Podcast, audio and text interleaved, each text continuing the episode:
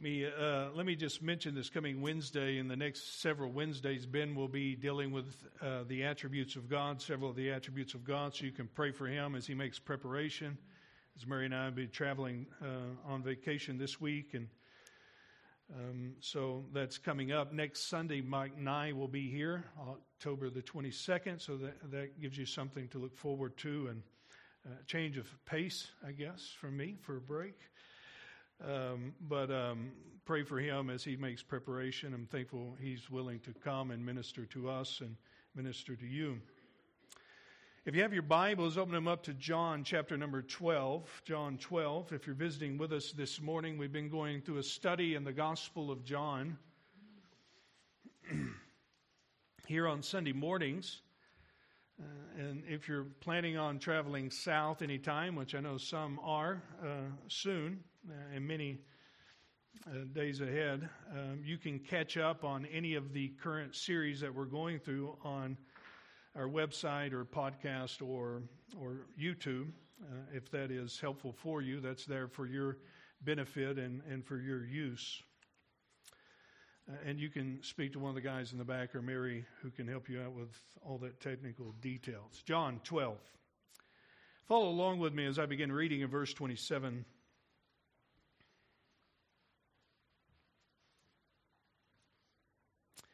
Now my soul is troubled, and what shall I say? Father, save me from this hour. But for this purpose I have come to this hour. Father, glorify your name.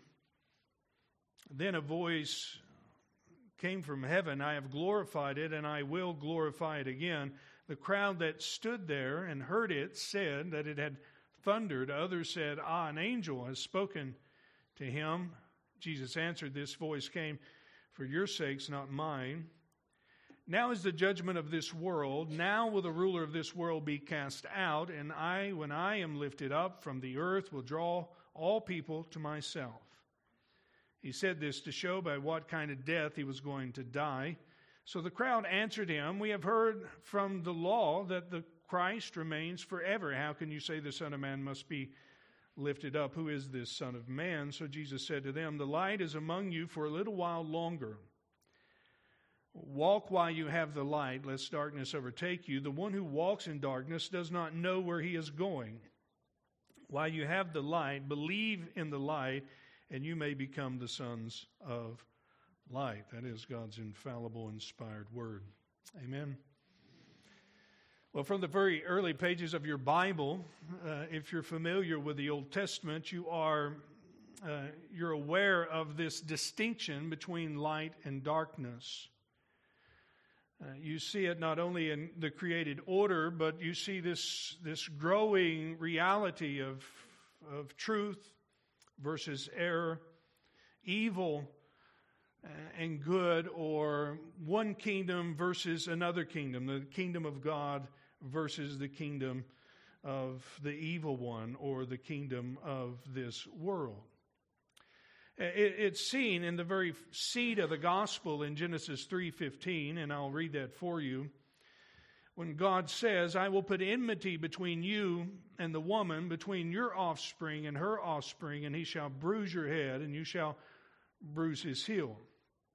So there should be no surprise that after we read Genesis 3:15 and as we follow the hand of God among the nations working in the world, particularly with the nation of Israel, that wars and and covenant infidelity and uh, bondage and violence mark the whole Old Testament.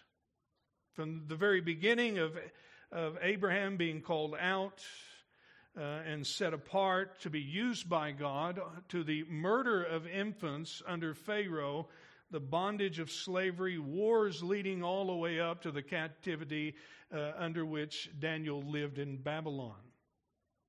The Old Testament story is, in some ways, a, a, story of that constant conflict between the will and way of God, and in one way, between the kingdom of God and the kingdom of darkness. And no doubt, if you were an Israelite living in the days of Jesus, you would lean to the hope and the promises of God that one day He would send forth a king that would, that would that would break the bonds of, of the grip of this dark world in the nations. In fact, what you find over and over in in the Old Testament, it almost seems as if the, the current status of the nations and their violence and their idolatry and the wickedness has almost put out the light altogether. You and I live in a world that is mirroring that, and we have always lived in a world like that. But with moments when wars rage, and, and we're witness to that, it reminds us, and we can almost think, apart from the Bible, is there any hope of goodness left? When you live in a nation, not only the war that's going across the seas, but when you live in a nation when all decency and order and what we m- might have said in one way, uh, humanity or the goodness of humanity has slipped away, and all you see confronted day in and day out is wickedness and violence. As the godly perished off the face of the earth. Has the light been swallowed up by the darkness? Like the dream Pharaoh had, you know, the seven good cows, and then he had seven pale cows that come along and just kind of eat it up. Well, well, we know our Bibles, don't we? We come to be reminded of the, uh, a day today uh, that God will prevail. God will prevail. A friend of mine used to say, uh, quoting his mom quite often, was, um, truth will stand when the world's on fire. Any of your moms say anything like that? You could write a book on the quotes that moms have, things that moms have said, but I think that is true. It's true because what we see and, and what we what we are promised, what's taught to us, is that good and bad are not balanced out as some pagan ideas and notions about how the world works and the universe works. While you see in the Bible a, a tone of conflict and the reality and the, the, the, presence of violence in this world and, and the kingdoms of this world and real threats and dangers and all of that, Satan is not equal to God. His kingdom is not absolute uh, and his, his plans, his plots, they all will fail in the end. And sometimes we, we barter with that notion that you have God being the chief good and Satan being the chief evil, and you have those two equal forces. But I want to remind you Satan was created and Satan is doomed. And sometimes we need to be told that.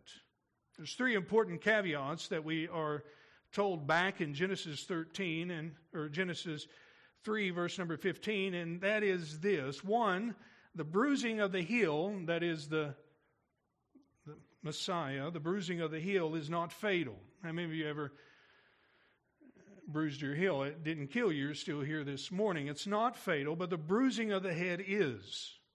And that's what God promised at the very beginning Secondly, when you see Jesus entering into his ministry, he testifies to this reality we have to be reminded of, and that is Satan's kingdom is crumbling by the very fact that he cast out devils.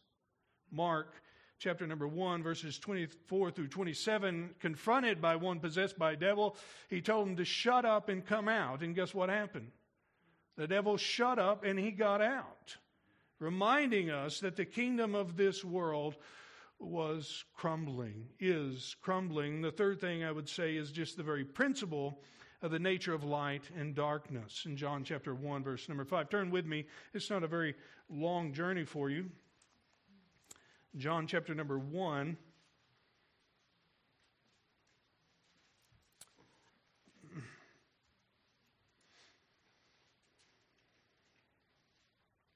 I just want to read verse 4 and 5. Uh, in him, he's speaking of this eternal word, and we know this eternal word is Jesus Christ. If you're not familiar, you can jump over to verse 14 and make those connections together. In him was life, and he was the life, or and the life was the light of men. There's something significant about the light in verse number five.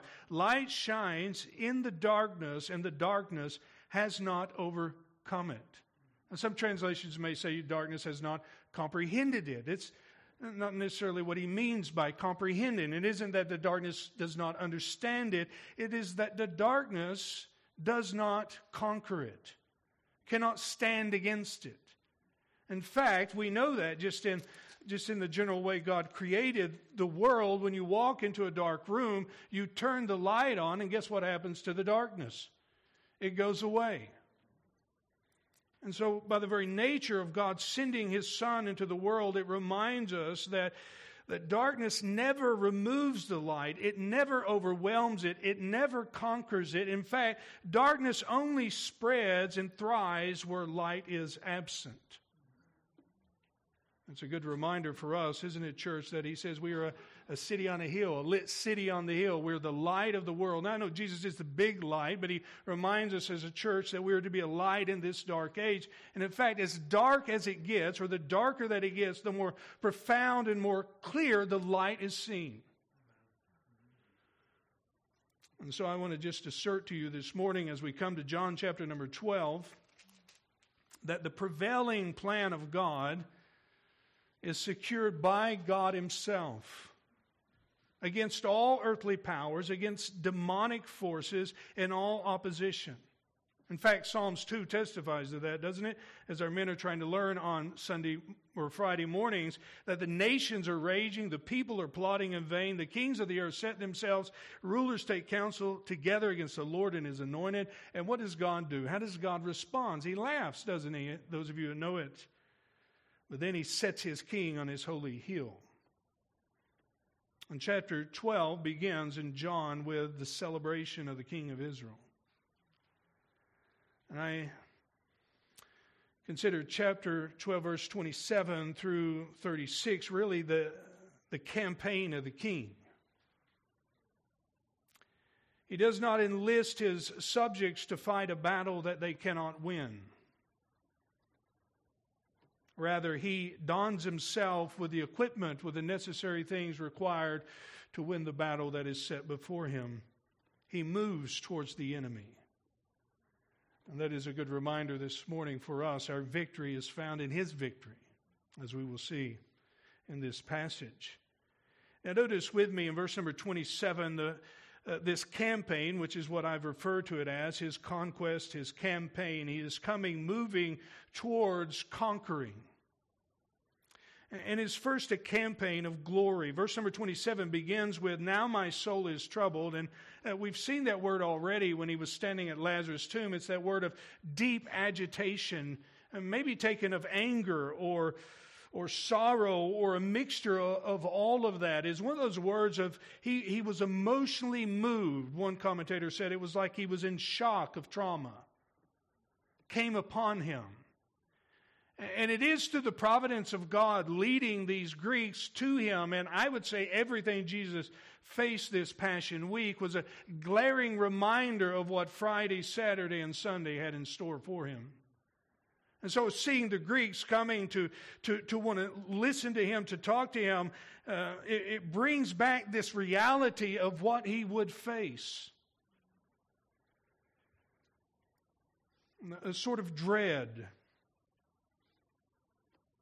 I think that could be fair to say that. We know that he despised the shame of the cross and all that it would entail for him. Not just the physical aspect of that, but the literal God accounting him as the worst and chief of all sinners and treating him accordingly.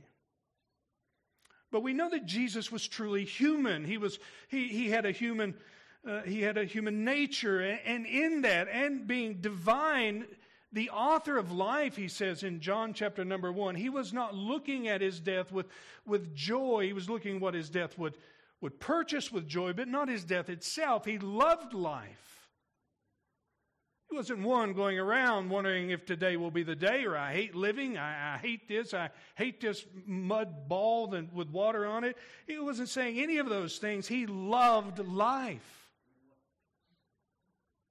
And the one who loved life and experienced life to its fullness without the effect of sin is about and contemplating his own death and and bearing sin and the abandonment of his father. And so, how does he respond? Well, we know he responds with a, a deep sense of trouble, a moving of his spirit and his soul. But, but we see this, secondly, not only how he responds in that way, but we see him moving towards, moving towards it, not away from it. It's a contrast of Psalms 6 when the righteous cry to God for help and for deliverance. And here, the righteous, the true righteous one, does not ask for deliverance or help. Notice his words. My soul is troubled, and what shall I say? Father, save me from this hour. Almost a, a, an idea of Psalm 6. And he says, But for this very purpose I've come to this hour. Father, glorify your name. He knew the very purpose of his existence. Luke reminds us somewhere in the midst of his ministry as Jesus was growing more and more popularity, people flooding him, wanting things from him, that he set his face towards Jerusalem like a flint. Nothing would move him, distract him from his mission. The cross, we understand, is not option B or option C. It was his, his first and foremost plan. This is not a failed evangelistic campaign, it is a fixed destination for the Son of Man. And at the weight of it all, at the sorrow and the heaviness of it all, at the emotional upheaval of his own human soul and spirit, he walks towards it, saying, For this very purpose I have come into the world. I'm just reminded that we don't serve one who shrinks back from difficulty how encouraged we are to take him our troubles when we face them because he is strong, full of courage, and determined to see it through. But notice what he says in this, this moving towards the enemy. As we see, he says, I have come to this hour speaking of his death and resurrection. Father, glorify your name. This is his petition. Do not don't deliver me from the hour, but glorify your name. Glorify your name in this hour. The cross would bring great glory to God. How is God glorified? What does it mean to glorify God? Well, we could say it in one way it is an act or an event that testifies something to the nature or characteristic of God. We, we see something going on, and through that event, through that happening, that God is seen clearly as the Bible defines Him. And so, in that way, God is glorified in that event. We, we know that of creation, right? Psalms 19, the heavens glorify God because they continually declare of his existence. They declare of his power and his wisdom. And, and, those things continually, it glorifies God. And in many ways, Jesus had glorified God just by his mere existence and by his miracles and by his sermons, by having compassion upon the multitudes. He glorified God. His whole life was, was an an act of glorifying the Father. We see God even acknowledging that, don't we? Notice in verse number 28, in response to that, a voice, God speaking from heaven, I have glorified it. Past tense. What is He glorified? I have glorified my name through you. You have given me glory in all that you've done. And I will glorify it. Make no mistake about it. When he walks in, even in the darkest hour of his, his life, God will be glorified. Isn't that remarkable to think about? The glory of God in the darkest hour of human history. The Son of God murdered by the hands of his creation. And yet, it is during this dark hour that the most visible, the greatest vision of God is seen in all of his varied attributes. Uh, no other place do we see the complexity and the depth of the character of God than we do at Calvary. In fact, as one minister has noted, it is here we see the inflexible justice and burning holiness of God as he exacts punishment and abandonment on his only begotten Son because he made him to be sin who knew no sin so that we might become the righteousness of God. There you see, will God, will God give a pass on judgment? Is he truly holy? Is he truly righteous? Is he truly good? Is he a judge that will not be bartered with or will not be persuaded? Is he is he any of those things? And then we look to Calvary when it is his own son who is the object of his wrath that he drinks the full dread of it and God exacts the punishment required for the guilt of sin. But you also see there at the cross, don't you? Not only the cry of abandonment from the son but also you see in the son himself in the fact we read john 3.16 that the father loved the world that he gave his only begotten son. It is at the cross you see a, a depth of the love of god that you will never see anywhere else whether in your own life in your own experience or anywhere else in the word of god that he would love you to that degree that what you see at calvary is an act of his love for you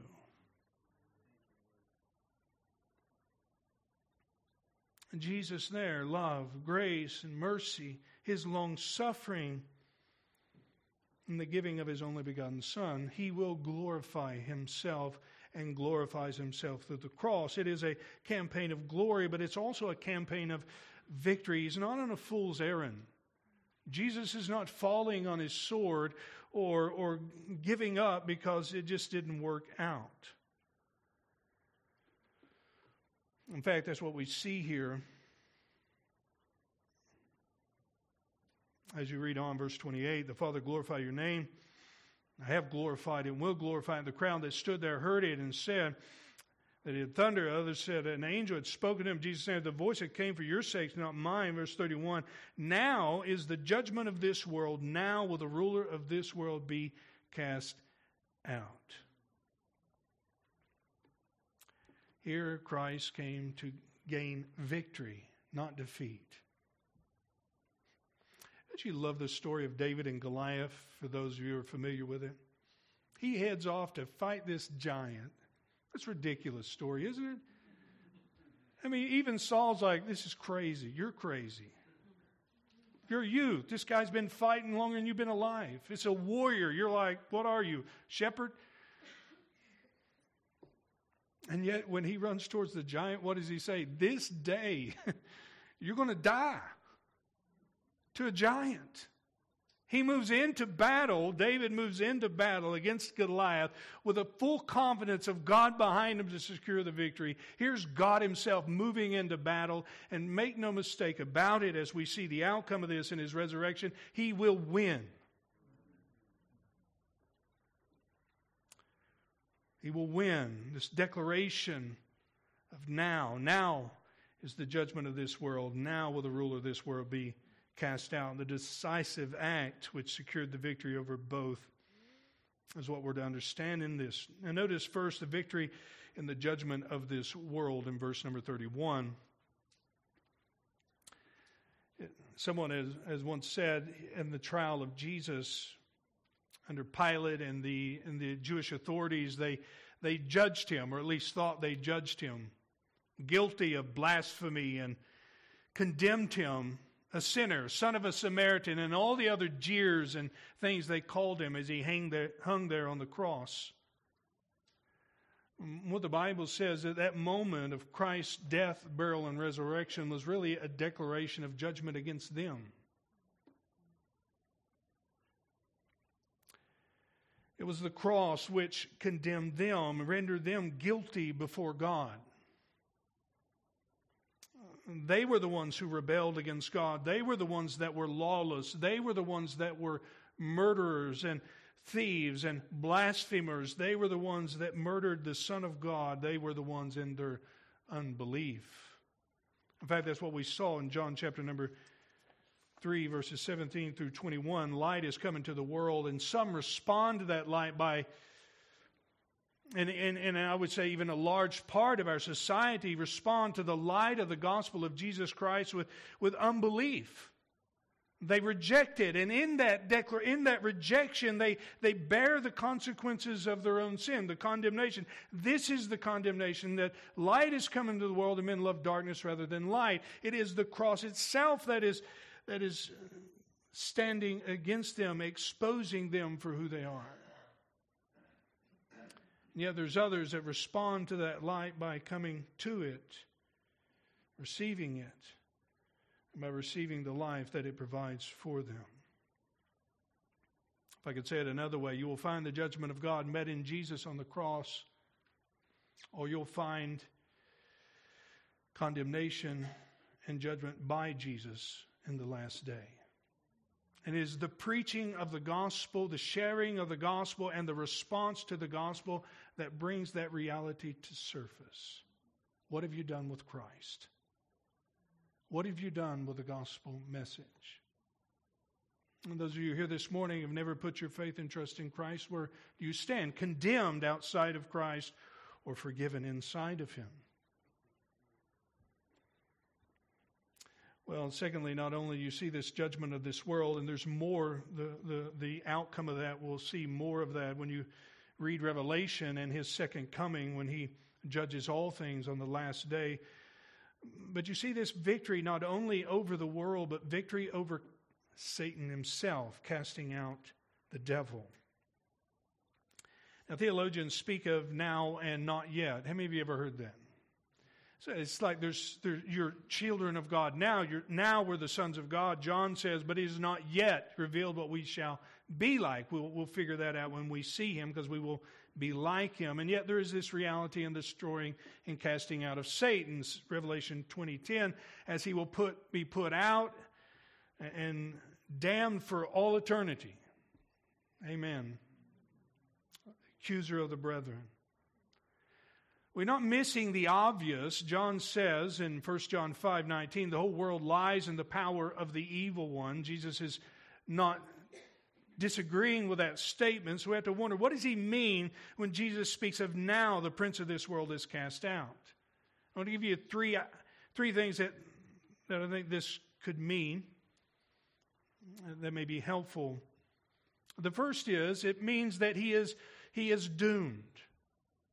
That his outcome is settled. He has no power over God, no, no threat uh, to God. The prince of this world being cast out uh, through the death and resurrection of Jesus Christ, his end is secured. But secondly,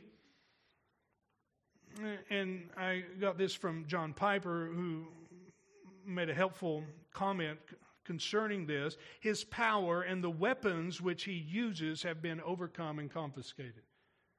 That's what you do in war, right? You not only defeat the enemy, but you confiscate their stuff.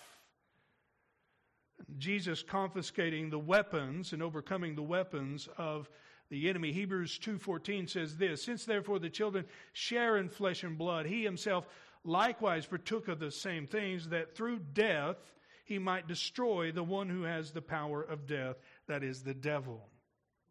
So what does he mean by that? How does he have power over us, power over death, the devil? Which John Piper notes, and I'll quote him he stripped Satan of the one weapon that he had that could damn us. Well, that's interesting. What does he mean by that? Well, he goes on to say, namely, the valid accusation of our unforgiven sin. The weapon that is taken from his hand, he is disarmed. We have no unforgiven sin. The blood of Jesus covers our sin, all of it. So, what is John saying there that is helpful to us? explaining what John the Apostle is saying. We're saying in Satan being cast out, his devices, his power over us, that is the accusations of our committed sins. He doesn't have to make stuff up. Sometimes I think we think that. We've all sinned and fallen short of the glory of God. How many does that include? All of us. And if he is that holy cherub that had fallen, he knows the holiness of God better than we do and rightly how to accuse us. And yet, Christ, through his death and resurrection, has rendered him powerless over the children of God because there is no accusation that can stand against us in the day of judgment because Jesus Christ paid it all. There is now no condemnation to those who are in Christ Jesus. The third way we see this played out, his defeat, his being cast out in the present moment, is his influence over the nations. You may be like, I don't see it.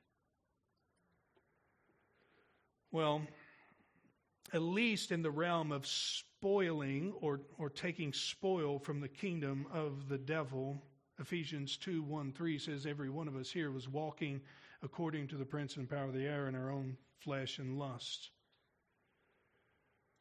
Mark 3:27 reminds us or Jesus referring to this accusation that he was working in the power of the devil. No one can enter a strong man's house and plunder his goods unless he first binds the strong man. Then indeed he may plunder his house. And that's exactly what the gospel is doing across the nations power of God working, spoiling the, uh, the enemy's strongholds, whether it be Islam or Hinduism or Mormonism or whatever other ism you want to name, the gospel taking root and changing people's lives. I want to just remind you this morning, church, just as a word of encouragement, Satan is a defeated foe. Do you get that? I know it seems dark, and I know things are difficult, and I know there's violence, and, and you get sick every time you look at the world that we live in uh, the immediate context and the broader context, but I'm just telling you what the Bible says that he is cast out, he is defeated. Christ won and will win. He may tempt us, he may threaten us, he may cause havoc in this world and against the Lord's people, but he is not sovereign. Is on a leash, and he's always been. He is not all knowing, he is not all powerful. More than that, Again and again, we need to be reminded that his doom is sure and we have overcome him through the blood of Jesus Christ, Revelation teaches us. He is doomed and the world is judged. Now, let me just ask you do you know that? Do you know that Christ won? Do you know the victory, the campaign of victory which he, he secured and shared with us his victory. What do you do when, when things are bad in your life and difficult and you, you feel like you're at the moment you can't deal with it anymore? Despair seems to overtake you and eclipse any glimpse of hope. Do you remind yourself that Christ is one? He is alive, seated at the right hand of the Father, ever making intercession for his people? Or the moments when we find temptation is so powerful and the lie of our flesh is that you are without hope to change and to give this up or to pursue righteousness or have no power to overcome. Do you recall the reminder that greater is he that is in you than he that is in the world? How easy we buy the lies and forget the truth that in and of ourselves we cannot do anything, Jesus said, but abiding in Him and His power in us. Well, He sustains us, He encourages us, He brings victory and deliverance in our lives. Uh, you see, He is our King who has won the victory, not only for Himself, but for us. The third thing I want to mention here not only the campaign of victory, the campaign of glory, but the campaign of deliverance. Notice verse 32 with me. Let me read verse 31 again. That's so good to have right in our minds, isn't it? Now is the judgment of this world. Now will the ruler of this world be cast out. And I, when I am lifted up from the earth, will draw all people to myself. Isn't that a beautiful statement? He doesn't say when John or when Tom or when Bob is lifted up, he can draw all people to me. No, this is something he's doing himself. He is securing it. Now, this image uh, is an Old Testament image we saw in John chapter number 3, is back in the days when Israel sinned against God, complaining and murmuring, and God judged them and sent fiery serpents, and a great deal of people died. And in their and in their sorrow, they cried out to Moses, and Moses cried out to God, Have mercy on us. And so God says, Okay, Moses, erect a pole in the middle of the camp of Israel and put on that pole a brazen serpent, and anyone who looks to that serpent will live that has been bitten. And there's so many implications that I'd love to take the time to just make the connections of that. But it is a reminder that those who, who look to that fixed point standing above them would find life. And Jesus is saying in that, that same way that, that He is that fixed point that is lifted up, and any that look to Him will live.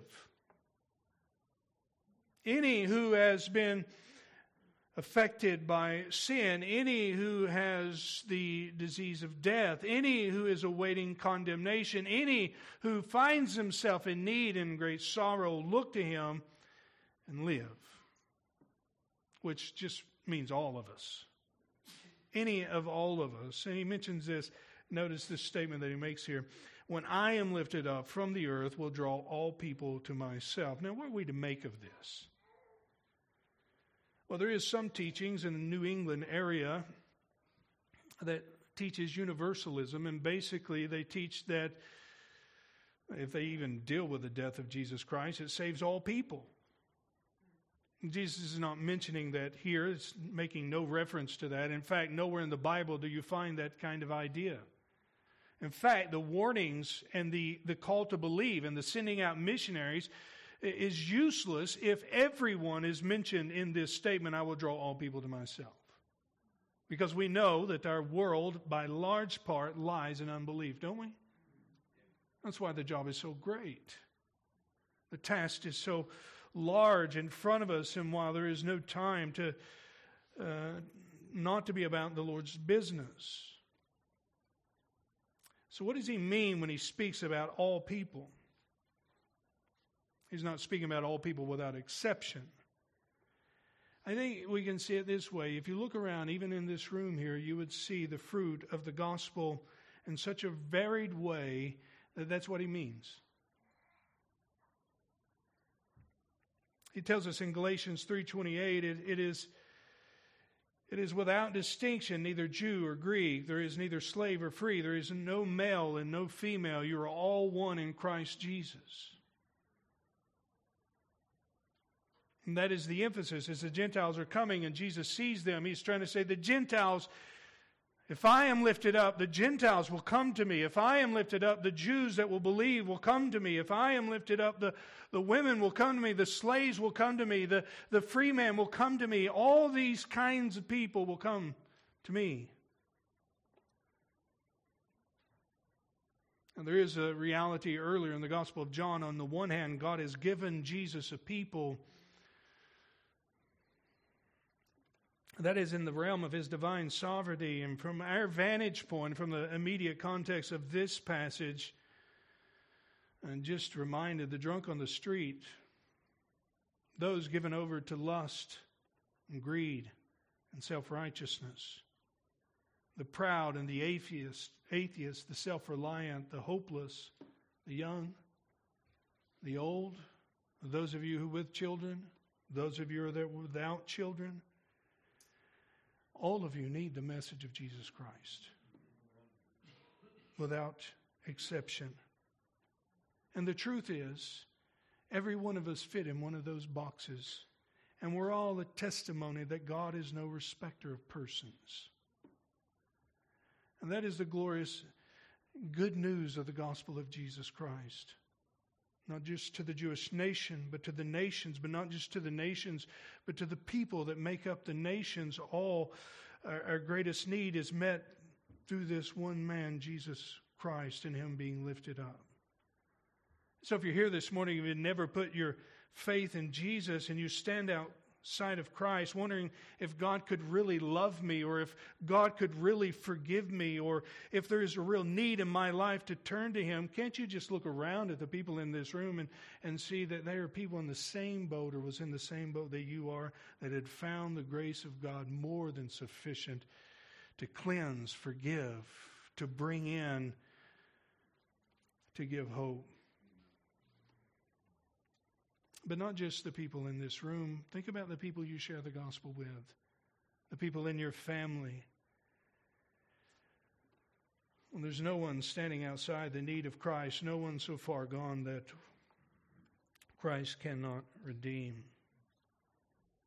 So, what do we do concerning this campaign of Jesus, King Jesus?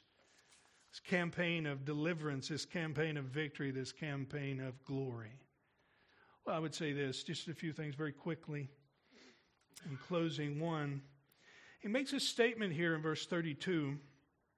He says, And when I am lifted up from the earth, will draw all people to myself. Now, lifting up here in the immediate context has the implication of what kind of death he would die. He's going to die on a cross. They would raise them on a cross. It would be off the ground, a couple of feet, and, and there as a public spectacle, as a deterrence for, for violence or rioting or whatever he was being crucified for to the people, so that all people walking by could see this event taking place and, and so be deterred in some way and fear Rome and and so he's saying, being on this cross, held there, hung on a wooden cross, will be the means by which he draws all people. That's true. Okay? Not diminishing that. That's what he says in the next verse, verse 33. But it also has this idea in, interwoven in this of the exaltation of Jesus the lifting up on a cross, but also the lifting up by the Father, seated at the right hand, giving him glory and honor again. And so there is, in a sense, if we look at this victory of Jesus and his campaign, ours is to exalt and lift up Jesus. Not to crucify him, that's already taken place. We share the gospel. We magnify Christ. We, we make much of Jesus in our day to day speak. And speech and week after week in our services together. That's what we should be doing. Making much of Jesus, lifting him up, exalting him. That's what we support around the world. We like all kinds of stuff. We like shoebox stuff. We like being kind and, and generous and those things. God, people ought to always be that way. But in the end, our greatest delight and desire and that joy is that Jesus would be made much of. Amen? That's what people need to see is Jesus. They need to see me. They don't need to see you. They need to see Jesus. And they need to see Jesus through you and through me. The second thing I want to say concerning this, just because of the day and age we live in, there is an element as a church that we lament. If you can't turn on your TV or read the news and be filled with anger and and sorrow and pain by what you see, then something's wrong. You're not human. Something's wrong with you. Go see somebody and, and get that worked out. Because it's sad.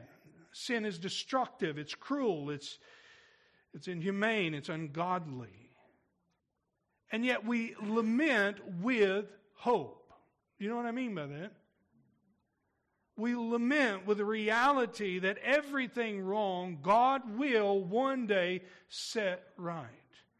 And that while we don't see his hand oftentimes in society and the events of human, uh, human existence in the, in, the, in the nations as they move, rest assured God is in control. God is sovereign, and, and Jesus won the decisive battle and the victory. So we lament with hope. We lift up Jesus. We lament with hope. Thirdly, we rejoice and long for better days. You say, how can you rejoice when, when you see all this stuff going on? How do you rejoice? Well, Jesus told his disciples the secret to that when in the high point of their ministry, and I, I would I would just take it that if it was good when you're on the top of things, it's good when you're on the bottom of things. You get that? So they're casting out demons. They come back, they're rejoicing, they're happy. Look what we can do. I mean, they obeyed us. Isn't that cool? And Jesus says, I'll tell you something what to rejoice about. That your names are in the book of life. And if you've ever been born again, you've always got reason to rejoice to praise God that your sins are forgiven, that the haunting uh, and the accusations and the condemnation which was once yours has been taken by our great King, sovereign Lord. But even in that rejoicing, doesn't it make you long for heaven and better days? Some of you have company, uh, friends, family you haven't seen in a long time. They visit in some ways. You're like, I'm glad the week's over. No, you don't say that. don't you wish this would never end? How much more when we see the world upside down shouldn't the people of God long for? And you know what? If you long for that, doesn't it in some way motivate you to strive for that even now? To work to that end, to live according to that?